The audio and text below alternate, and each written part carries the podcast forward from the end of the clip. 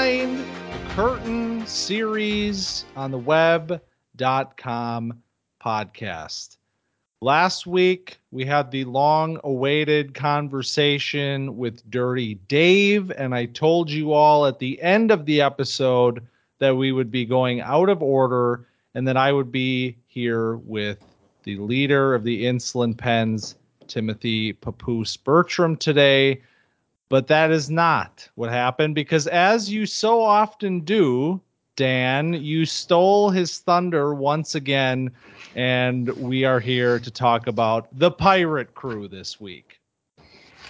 Yes, this is actually because I don't know how to calendar, so I thought I wasn't going to be available this week, but I actually wasn't going to be available next week. So we're here now, and we're glad to be here. I love it. I love it. I was trying to give you the Energizer, but, you know, calendars are hard, man. I get it. It's tough business.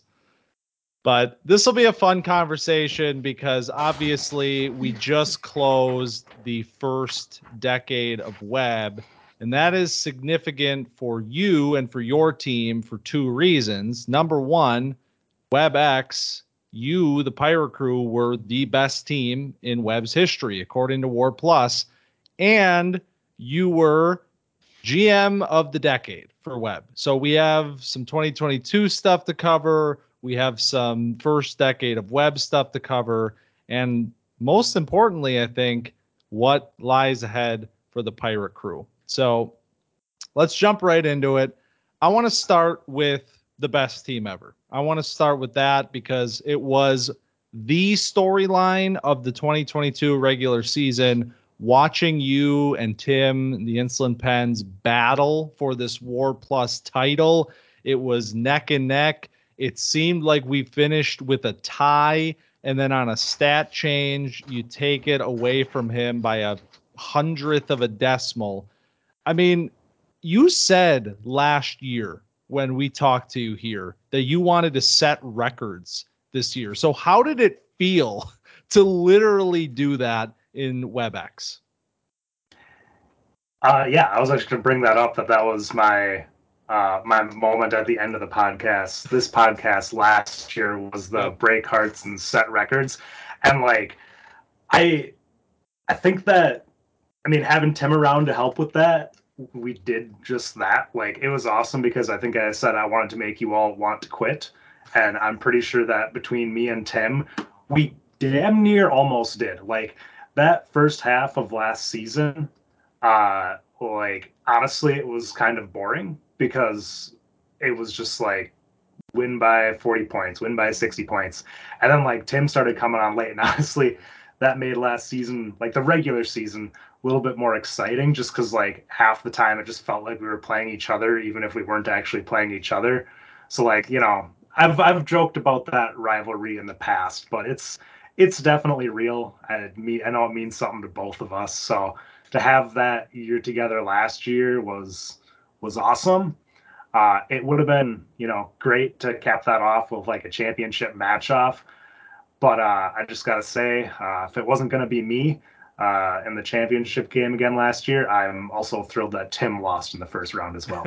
So congrats. I love it. Man, when you can turn fantasy football and specifically web into boring on a week-to-week basis, you have successfully won life, I think. Dude, like, I was talking to Tim about it last year, and honestly, like, the first, like, 8 or 9 games, it just was. Yes. Because, like, no one else was trying to, like, do anything, and everything was just, like, stagnant. Everything felt shut down. And then, like, honestly, Caleb winning this last year was one of the best things that could have happened for the health of web. Because, like, if it would have been just, like, me and Tim to the ship, like, I think that we would have seen more years like we saw this year where it's just like, oh, man, we can't compete, keep it stagnant. And I think Caleb winning is just, like, the best thing that could happen for web because it just, you know, it's that Cinderella. All you got to do is get in. And I feel like we had that mentality in web for, like, the first 7 or 8 years. And then just, like, over the last couple of years with some of these great teams we've had, we've kind of gotten away from that. And I really, really hope that we see that mentality shift back to just got to get in, just got to get that 5 seed, you know, just got to compete.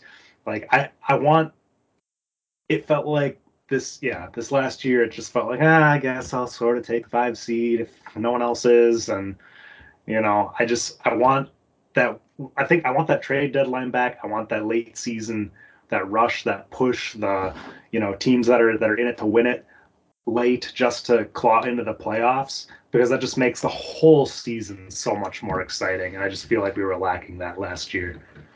Yeah, we definitely were. And that's one thing where as we work our way through the behind the curtains this year, there aren't a lot of big trades to talk about because people just were afraid to make moves. You guys had really shut down the league.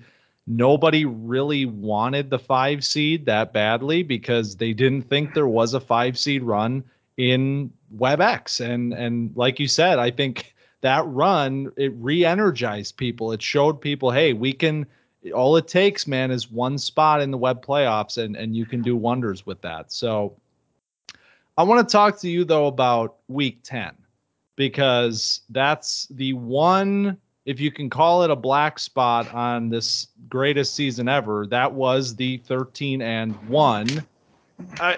How much does that matter to you? Were you looking for the 14-0? Not really. I mean, yeah, it would have been great, but, like, truly it's just, like, you like to see the team perform, you know? Yeah, you're invested in the individual players. Like, as long as things are going well for my guys and, like, the team's performing, then I'm happy. The rest, like, much like the playoffs, like, to an extent, it just comes down to luck.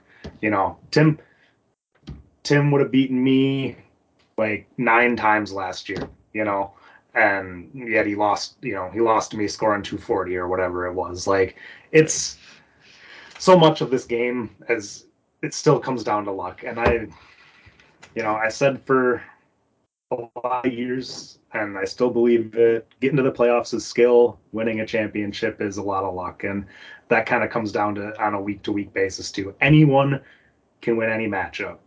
It just, you know, there's a luck factor to this game that you just can't ignore. So 14-0, that's lucky. Like, that just is. Like, you look at that 14-0 Brock team, I think it's still, like, either the luckiest or second luckiest team of all time. Mm. Right there with Tim's 3-0 team from that one year.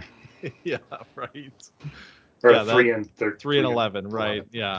That David Wilson Batman team won a one Wibber against the week low one week, so that goes to show how close it can be. But, well, let's talk about the postseason because obviously, you know, you have this unbelievable season, greatest regular season in web history. You know, it was, you know, it scared the living hell out of everybody. And by the time we got to the playoffs, it kind of felt like a de facto, like you were saying, it's going to be the Pens and the Pirate Crew. And that's what we're going to see. And it's, you know, the big rivalry in WebX, but we all know what happened. So how much did this one hurt? I mean, you've had some unbelievable teams that haven't gotten the job done because it's really fucking hard to win a web title. But where does this one rank? Was this kind of the top? No, like, it hurts giving the belt. If let me put it this way, if we hadn't won it last year, then this one would have hurt a lot. Like, I think, you know, you always want to keep it. But then just, you know, again, shit happens. And, you know, we got the one last year. We can't be too greedy. And, like, you know, kind of, if it would have been, like, all season, like, my team was just, like, head and shoulders above the pack, then, like, it would have been a little bit more heartbreaking. But, like, kind of that late season Tim just absolute surge, you kind of start to, like, wrap your head around, all right, maybe we're, you know, team's fantastic, but, like, there's a chance we don't win this. So I think I was mentally prepared to an extent. Or, sorry, not mentally. I was emotionally prepared to an extent to not, you know, retain the belt from that Tim surge. I didn't think it was going to be Caleb. I thought it was going to happen. I thought it was going to be Tim. And the other thing that just really, really helped emotionally was seeing Tim go through the exact same pain that I was. Like, I I feel so bad about, because like my matchup with Caleb was decided like pretty early. Like I'm pretty sure it was after like the noon games that it was like pretty clear Caleb was going to take down our matchup. And I just felt like such a fucking dick for how hard I was rooting for Dave against him. Just to have, you know, someone in the same position to share that pain, right, of like having this awesome season and then, you know, kind of that the remake of that 2014 season where me and Frazier got bounced in the first round. But exactly, yeah. If you gotta both go down together, if one of you is going down, I get that. Well, I got some, you know, important, bigger questions here, but as long as we're on the subject of 2022 and Tim specifically, I got to ask you about this JK Dobbins trade, because this was a meme trade. And so I want you to be able to explain what you thought about it. Did you agree with the league that thought you were kind of taking them to task on this deal? Yeah, I mean, it felt like, well, okay, so this started because he literally tweeted something about, like, it's a great day to trade J.K. Dobbins. And I was like, okay, Tim, trade me J.K. Dobbins. And as soon as I said that, he's like, oh, I don't want to trade him. I'm like, are you kidding me? Like, you literally just tweeted about trading him. Like, you're a great team now. Like, you're still afraid to trade with me. And I kind of called him on. I'm like, dude, like, grow a pair.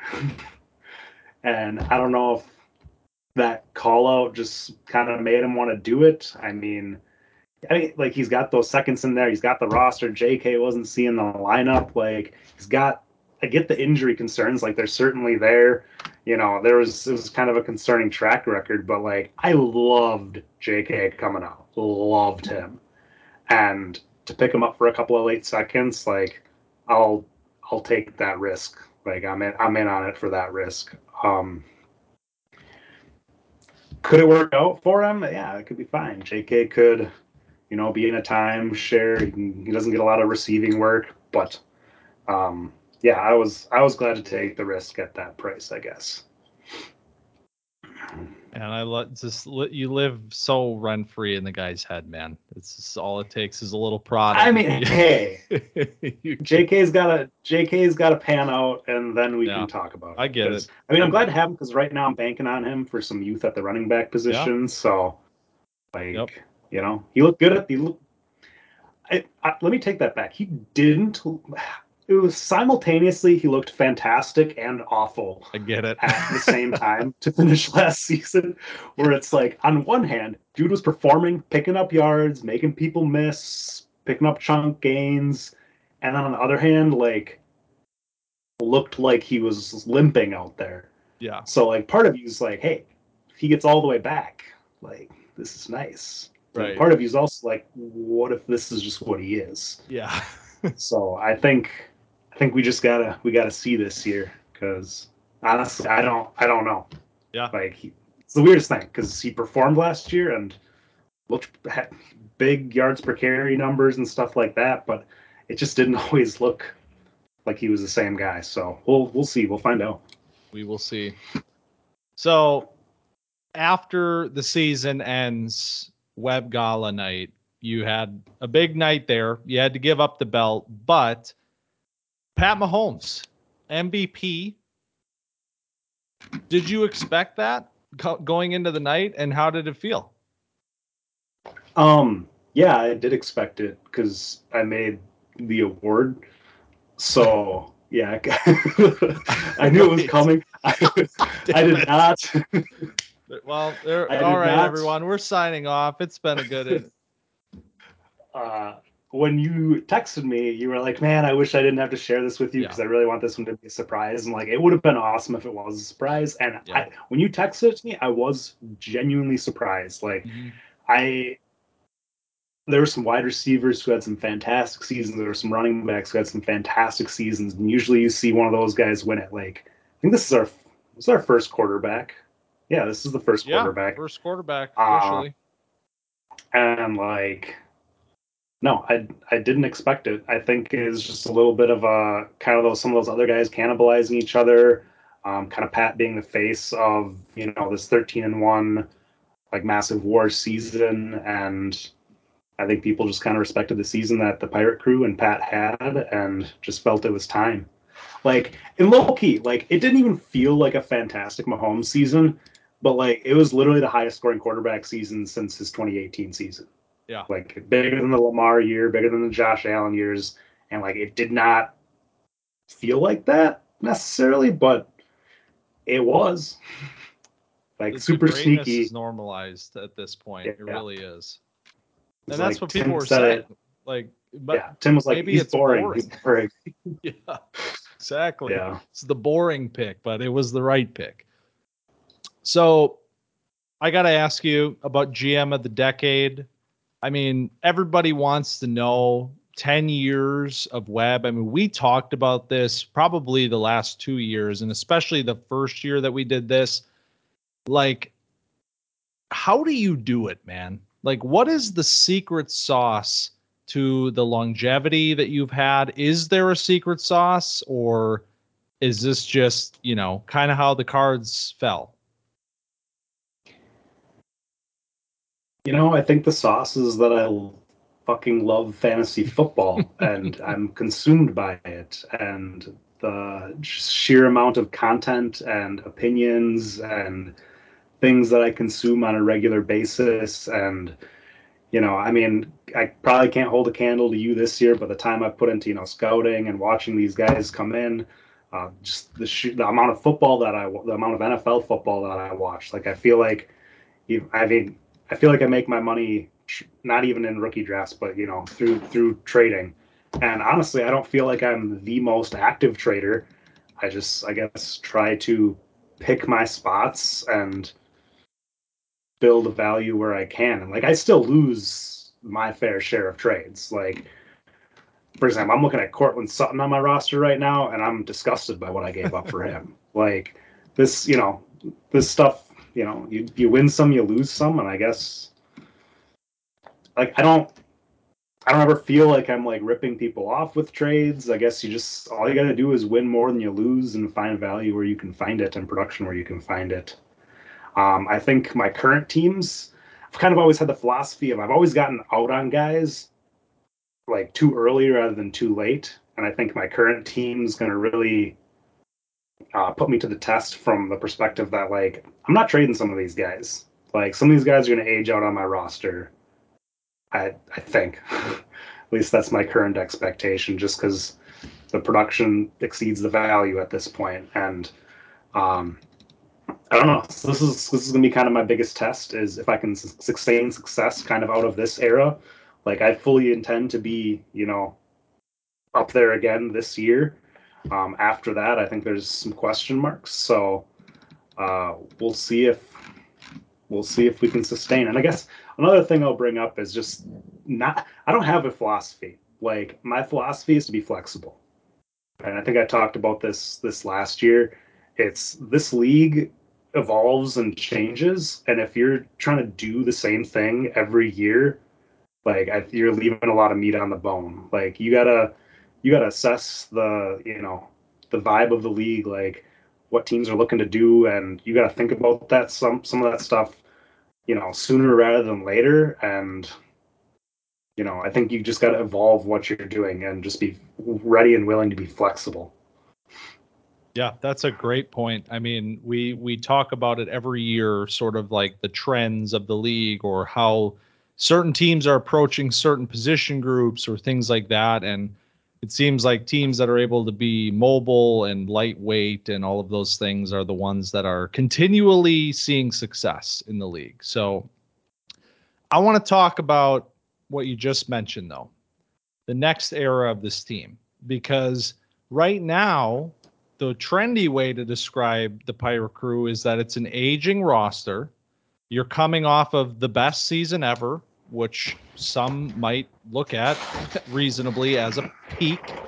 And a lot of people are wondering, where do you go from here? So from your shoes, coming out of this season, looking ahead, obviously you still have a roster that can compete in 2023, but have you shifted your mentality, or have you begun to think about how to drive this thing into the next 2 to 3 years?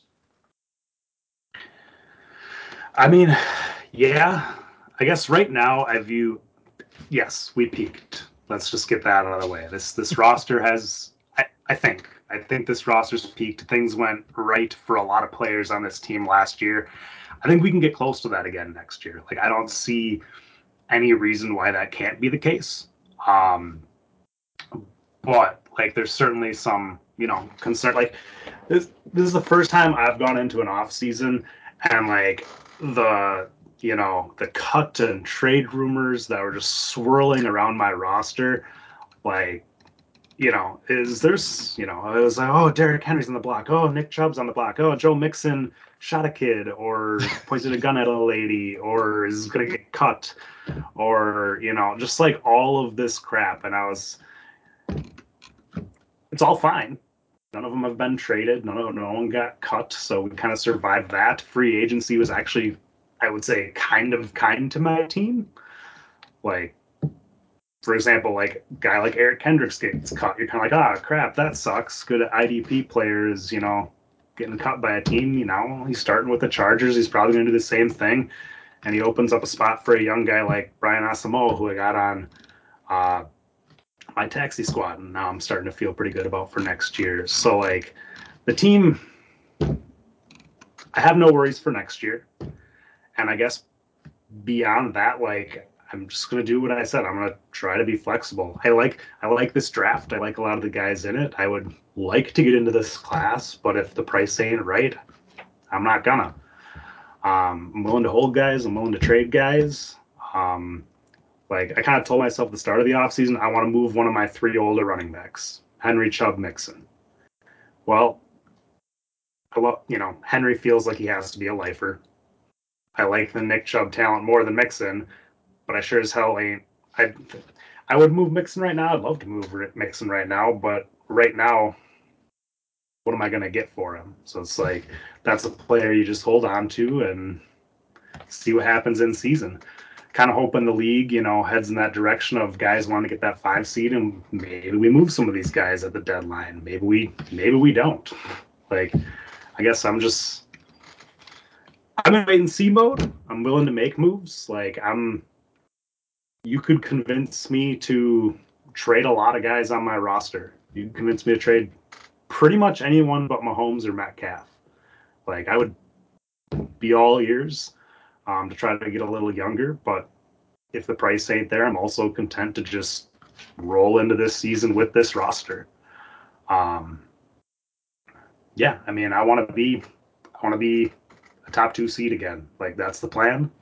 I feel like I have the depth to move some things around to do that and maybe still get a little bit younger. But yeah, I guess it's just, we're looking to be flexible. Well, all right. Draft picks. This team does not currently hold a draft selection until the 4th round in 2024.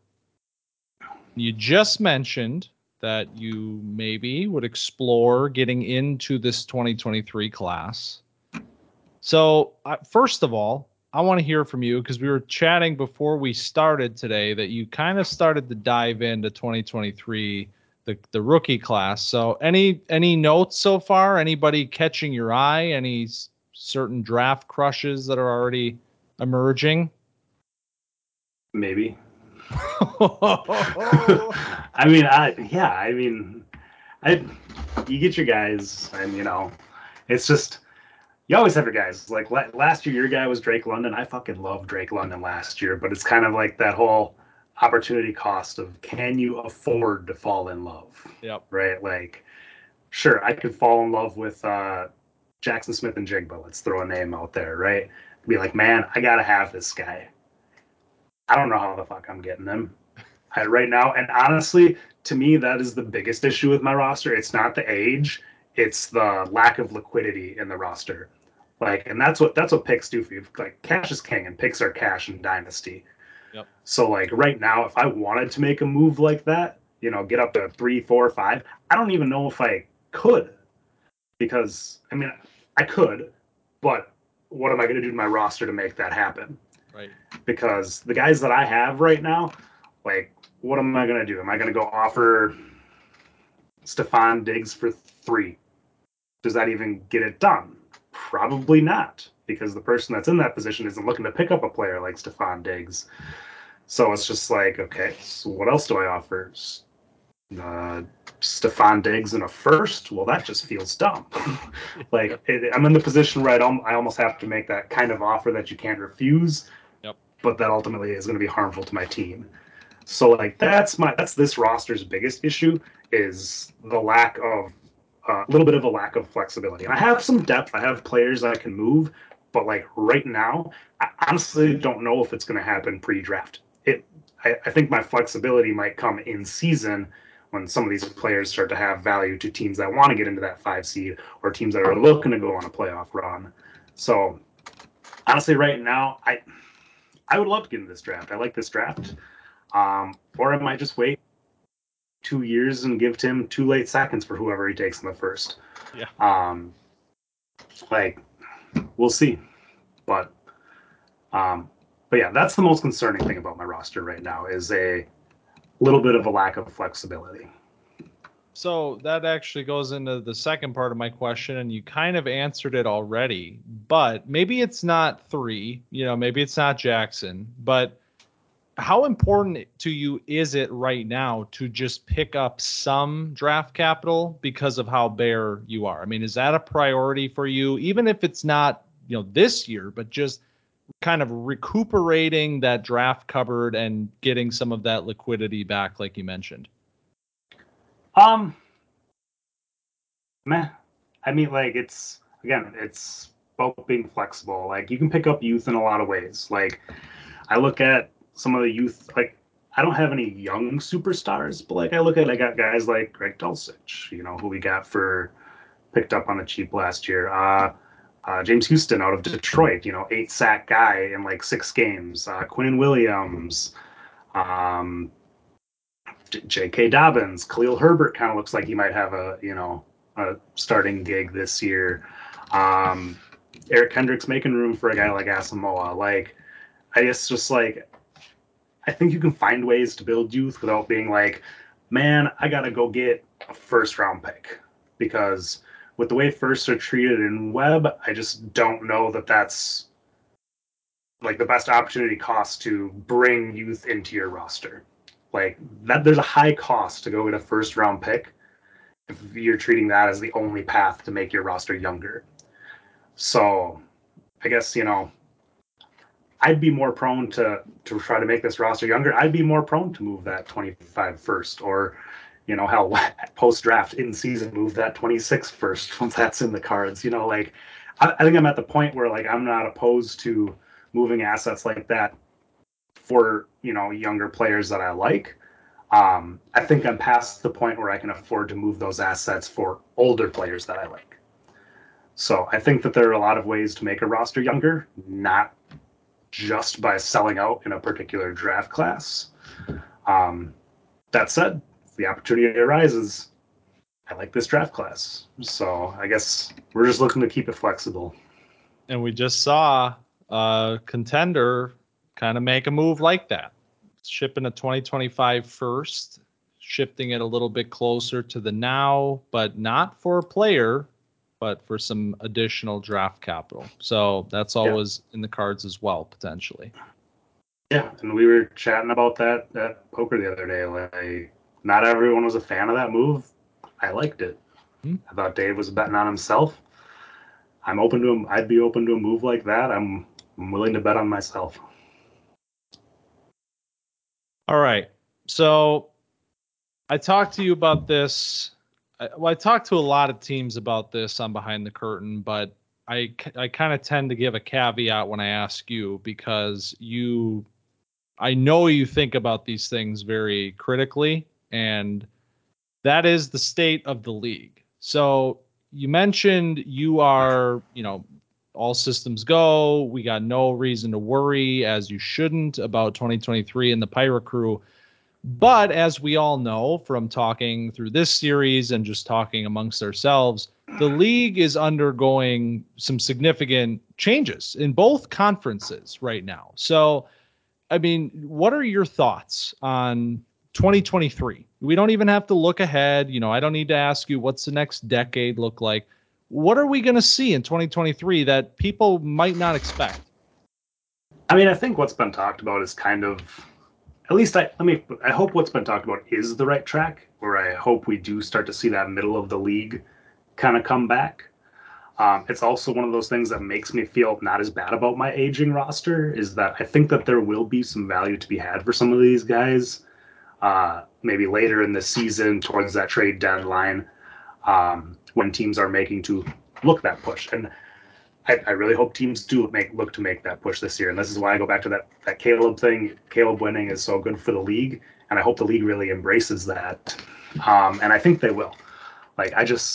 I'd love to see, you know, we get into 4, 5, 6 games in, and you got a bunch of 4-2, 3-3 teams. And instead of these 3-3 teams going, not my year, I want those 3-3 teams to go, hey, how do I get better? Yep. And I hope we see it. And I really do. Your Collins, your Fraziers, your Rileys, these are teams that have some really good bones to their roster. We'll call it the bones thing, right? The rosters have the bones. They got their young guys, and they have these picks, these assets.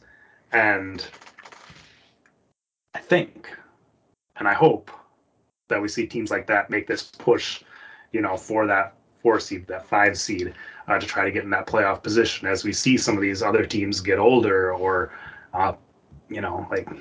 Dave, me, Tim, there are spots in the playoffs to be had, and there are rings to be won. And you can, contrary to popular belief, you can win one every year.